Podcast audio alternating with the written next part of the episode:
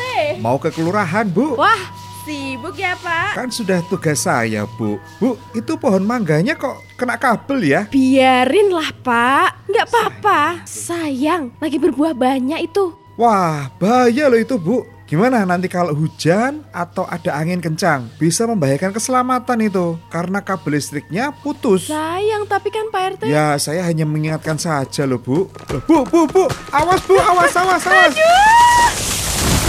Nah, baru aja saya ingatkan toh, Bu. Aduh, untung nggak kena saya ya Pak RT. Iya, Bu.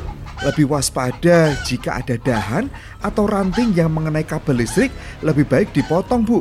Terutama jika punya pohon yang usianya sudah tua, rawan patah jadinya kan? Iya Pak, terima kasih. Nanti saya tak telepon PLN buat laporan. Nah, gitu, Bu.